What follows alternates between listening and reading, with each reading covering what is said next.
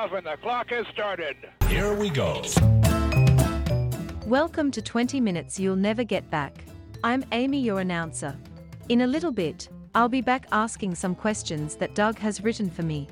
And now here's Doug. You're not supposed to know I wrote the questions for Amy.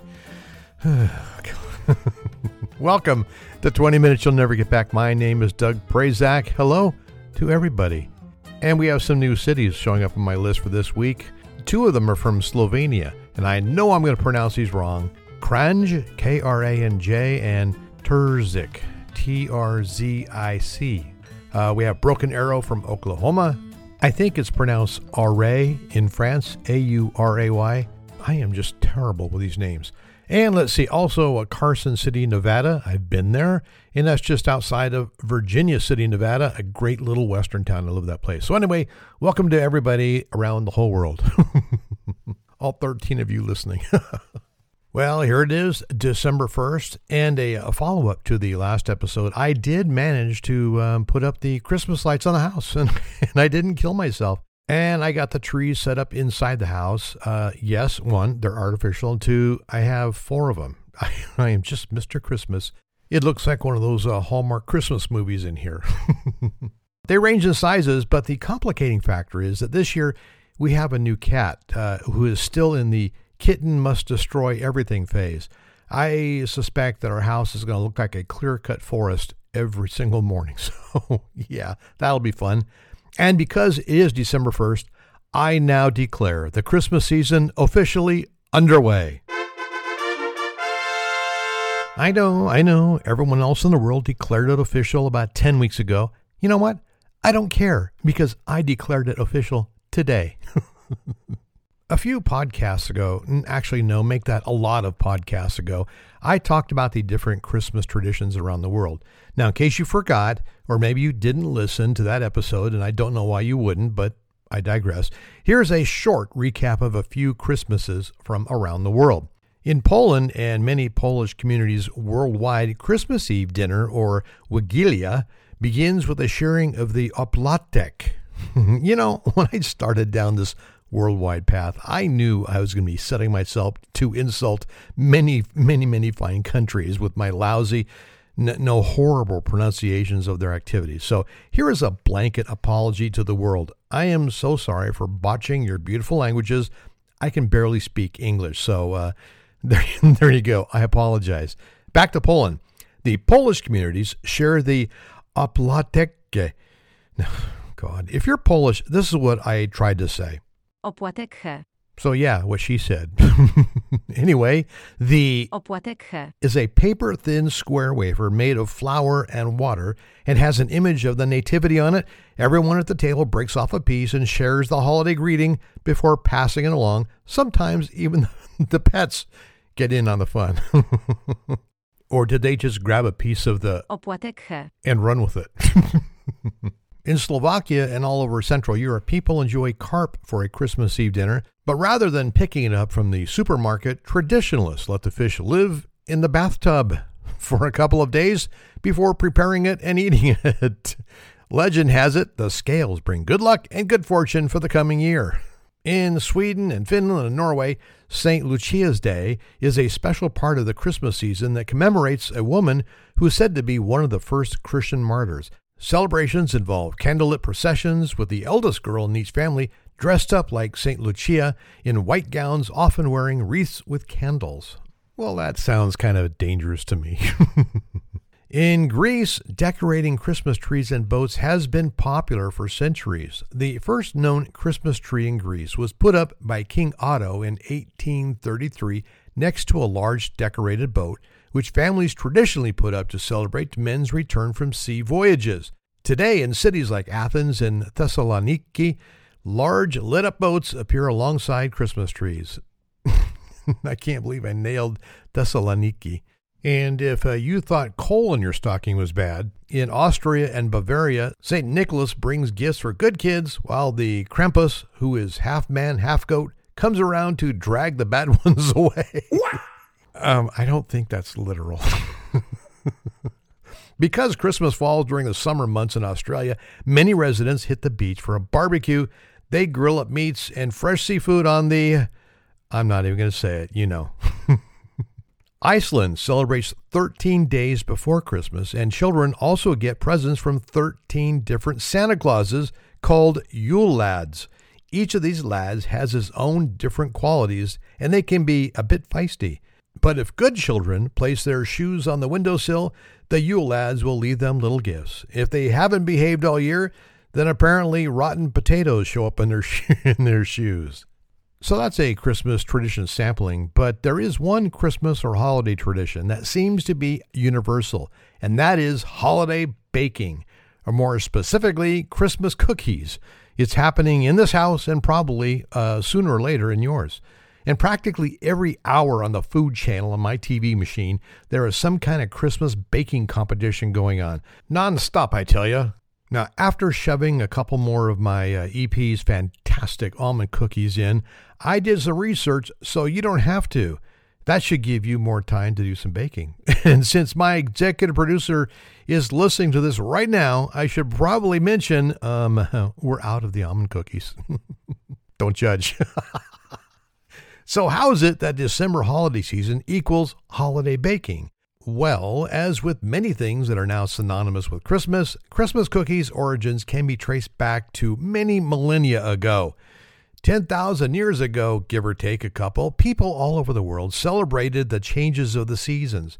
Tribes and civilizations had winter solstice festivals in the regions we now know as Africa and Europe. And just like today, food was typically a major player in those celebrations. Which makes sense because winter was a, a tough time at that point in human civilization. Winter conditions made it hard to grow and harvest crops. As a result, community members would gather what they could before it was too late to harvest and would feast together. They also hunted animals and prepared their meat to eat in the winter. With all this food and fermented drinks like wine and beer at the uh, ready, one thing was missing, that was dessert. When the Middle Ages rolled by and Christianity spread, many European countries replaced their winter solstice traditions with Christmas. That, along with a way to satisfy people's sweet tooth, that pretty much set the stage for Christmas cookies to enter the season.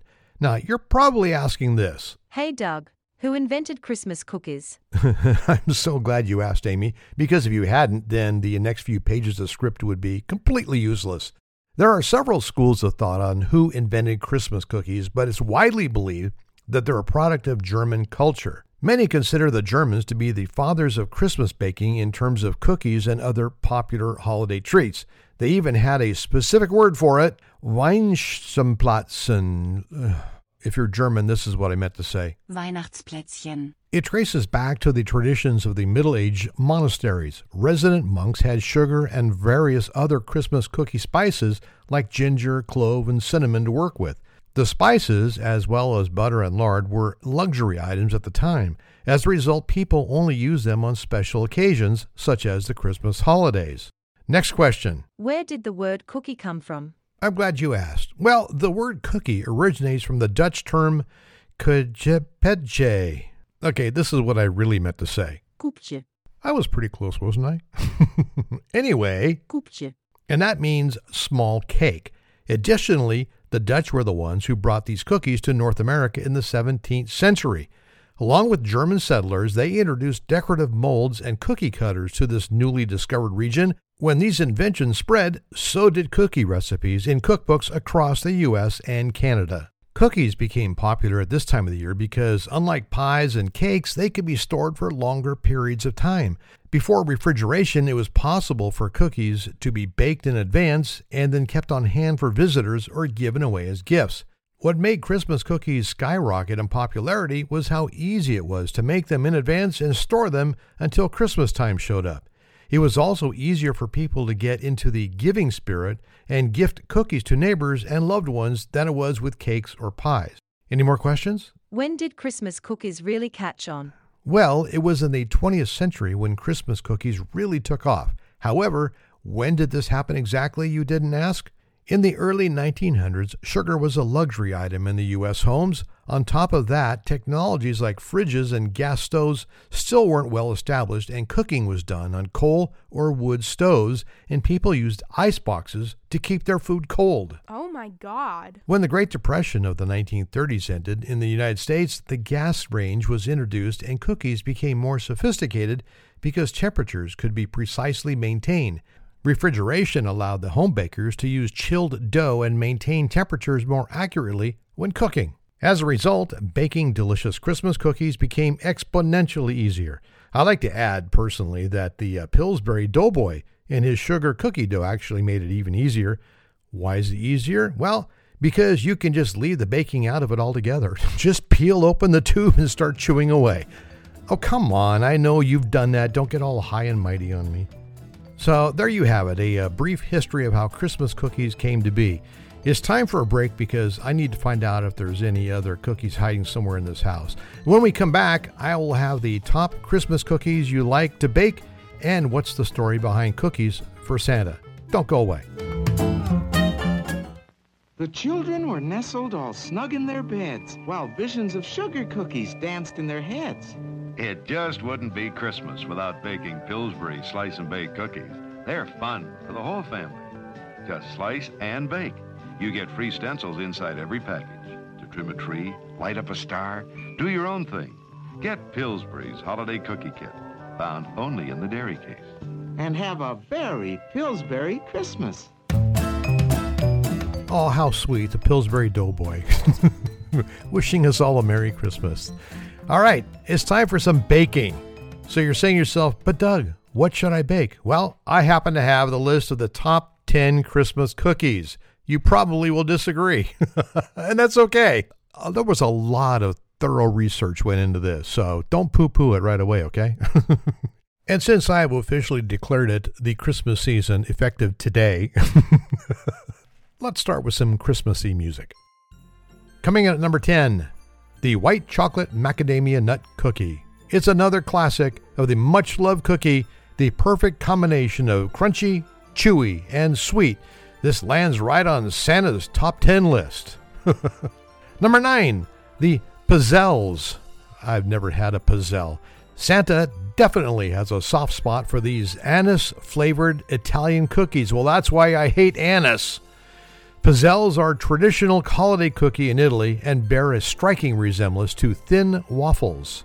Number eight, the gingerbread cookie. Another holiday classic are gingerbread cookies. Santa loves when these cookies are decorated and shaped into gingerbread families. Number seven, a lot of controversy here. Oatmeal raisin cookies. I, you know, ditch the raisins, just oatmeal cookies, but some people have to put raisins in them. Anyway, sometimes Santa craves more than nutritious cookie during his trip around the world on December twenty-fourth. While this cookie is by no means a health food, it's certainly more nutritious than the rest of the cookies on the list. I say, make it even less nutritious, take the raisins out. Number six on the list, M and M cookies. M and M cookies are essentially a treat within a treat. The combination of the chewy cookie and crunchy shell of the M and M's and the melted chocolate inside, not on your hands, provide a variety of different textures, each equally delicious. The vibrant hues never fail to catch Santa's eye. Number five, Snickerdoodles. The enticing combination of cinnamon and sugar that tops Snickerdoodles is just too good for anyone to resist, particularly Santa. These cookies are perfectly chewy in the center and have a crunchy edge.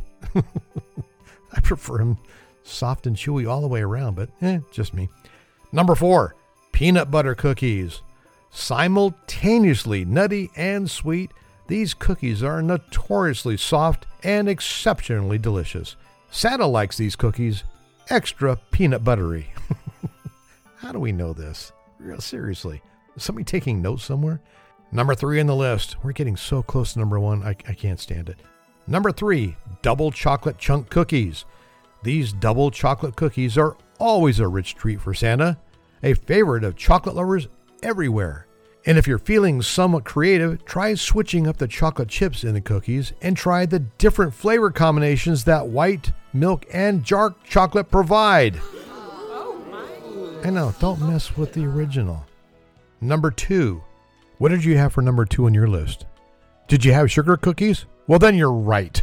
The sugar cookie, the beloved melt-in-your-mouth flavor, and the texture of a good sugar cookie is irresistible, especially to Santa. These typically plain-looking cookies make the perfect canvas if you're the creative type, as they lend themselves well to decoration.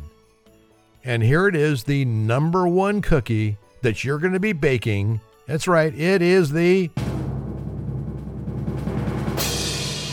chocolate chip cookie. You can never go wrong with these classic, delicious cookies. Santa himself lists these as his favorite. Again, how do we know this? Come on. And he prefers them soft and gooey with lots of chocolate chips. If you decide to leave these out for him, make sure there's a glass of cold milk nearby. And there you have it, the top ten cookies you will be baking this season. But wait, there's more. Chances are excellent you're going to be making some of these cookies and then leaving out a couple for Santa. But how did that tradition get started? Well, cookies were first associated with Saint Nicholas, you know, who's uh, the early Christian bishop who serves as the model for Santa Claus. Well, leaving cookies for Saint Nicholas is a tradition that started during the Feast of Saint Nicholas that the Dutch held every year. They would bring cookies to honor the saint and give to travelers as a snack for when they arrive from all over the country to praise the saint. Here in the United States, cookies for Santa started during the Great Depression as a teachable lesson. Families didn't have much money or baking supplies, but they had enough to bake a small batch of cookies for Santa. This was also to teach the young kids to be thankful and charitable for what they had. Well, the tradition stuck, and kids still leave milk and cookies out for Santa as a way to say thanks. I say they're probably a bribe. Oh, and in case you were wondering, here's Santa's cookies by the numbers. With info from an idea dot com, approximately one billion cookies are left out around the world for Santa, and since Santa needs something to help wash them down, about five hundred million glasses of milk are set out. Now, if we're talking just about the United States, it's approximated that of the one hundred million households, about one million are serving sweets to Saint Nick. If Santa takes two bites of each cookie served around the world, he consumes roughly three hundred thirty-six million, one hundred fifty thousand, three hundred eighty-six cookies. Now, as you probably know, Santa doesn't always finish his glass of milk, so that means he drinks a little less than a million glasses. But the amount that is served would fill an Olympic-sized pool nine times over. Oh, and here's the truth of the matter, okay? The number one cookie that is left out for Santa is Oreos. But stop the reindeer right there, okay? What if you don't bake cookies? What do you do then? Well, the farmers wife dot com says if you don't have any cookies to leave out for Santa, why not try some new treats this year? Perhaps you might try one of these and make it your own tradition. Now, remember, I did not come up with this list, okay? But I, I don't necessarily disagree with them. One, uh, veggies and dip. The purpose of the veggies and dip is twofold. First, they're a nice, healthy treat for Santa, like he really wants that. And two, you can leave some carrots for the reindeer. Uh, next, cereal. Leave Santa a bowl of dried kids cereal. Again, this is twofold concept here. Instruct Santa to take a handful for his reindeer and then give him instructions where he can find the milk. Three, chips and dip. Uh, nothing wrong with chips and dip. Rumor has it Santa loves salty snacks too, so if all you have is potato chips, then go ahead and uh, put those out. That'll do fine. A bowl of chocolate chips. Santa gets busy while filling stockings, so a great snack is one he can eat on, on the go.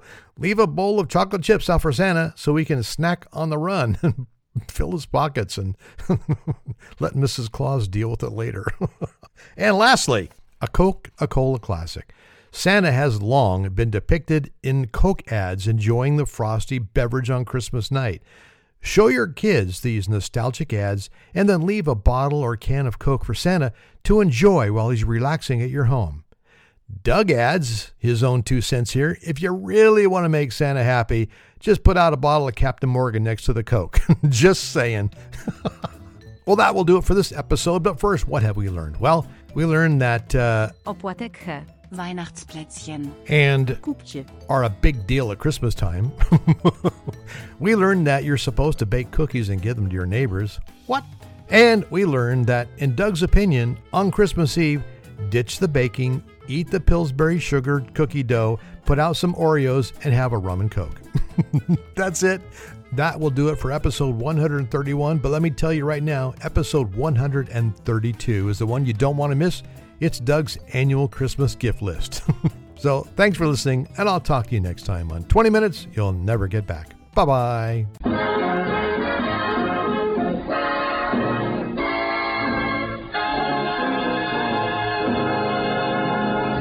This message is from my executive producer. Uh, you may notice that the almond cookies are all gone, so let me know when the new batch is ready. Thank you. Hi, it's me again, Doug. I want to take up a couple more seconds of your time just to remind you, if you want to stay informed of when uh, the next podcast is posted, all you need to do is sign up at uh, on that Instagram machine. It's at uh, twenty M Y N G B twenty M Y N G B, and that means twenty minutes you'll never get back. Uh, if you sign up there, you'll uh, always see when the next podcast is uploaded. And if you want to leave some comments, by all means, please do go to the uh, website at twenty minutes podcast dot com. So it's twenty minutes podcast dot com, and uh, you can uh, leave your comments there. It also tells you how you can be an announcer for the show. So Take take a look at those two things if you like, and stay informed. And all, as always, thank you very much for listening to uh, twenty minutes You'll Never Get Back. Bye-bye.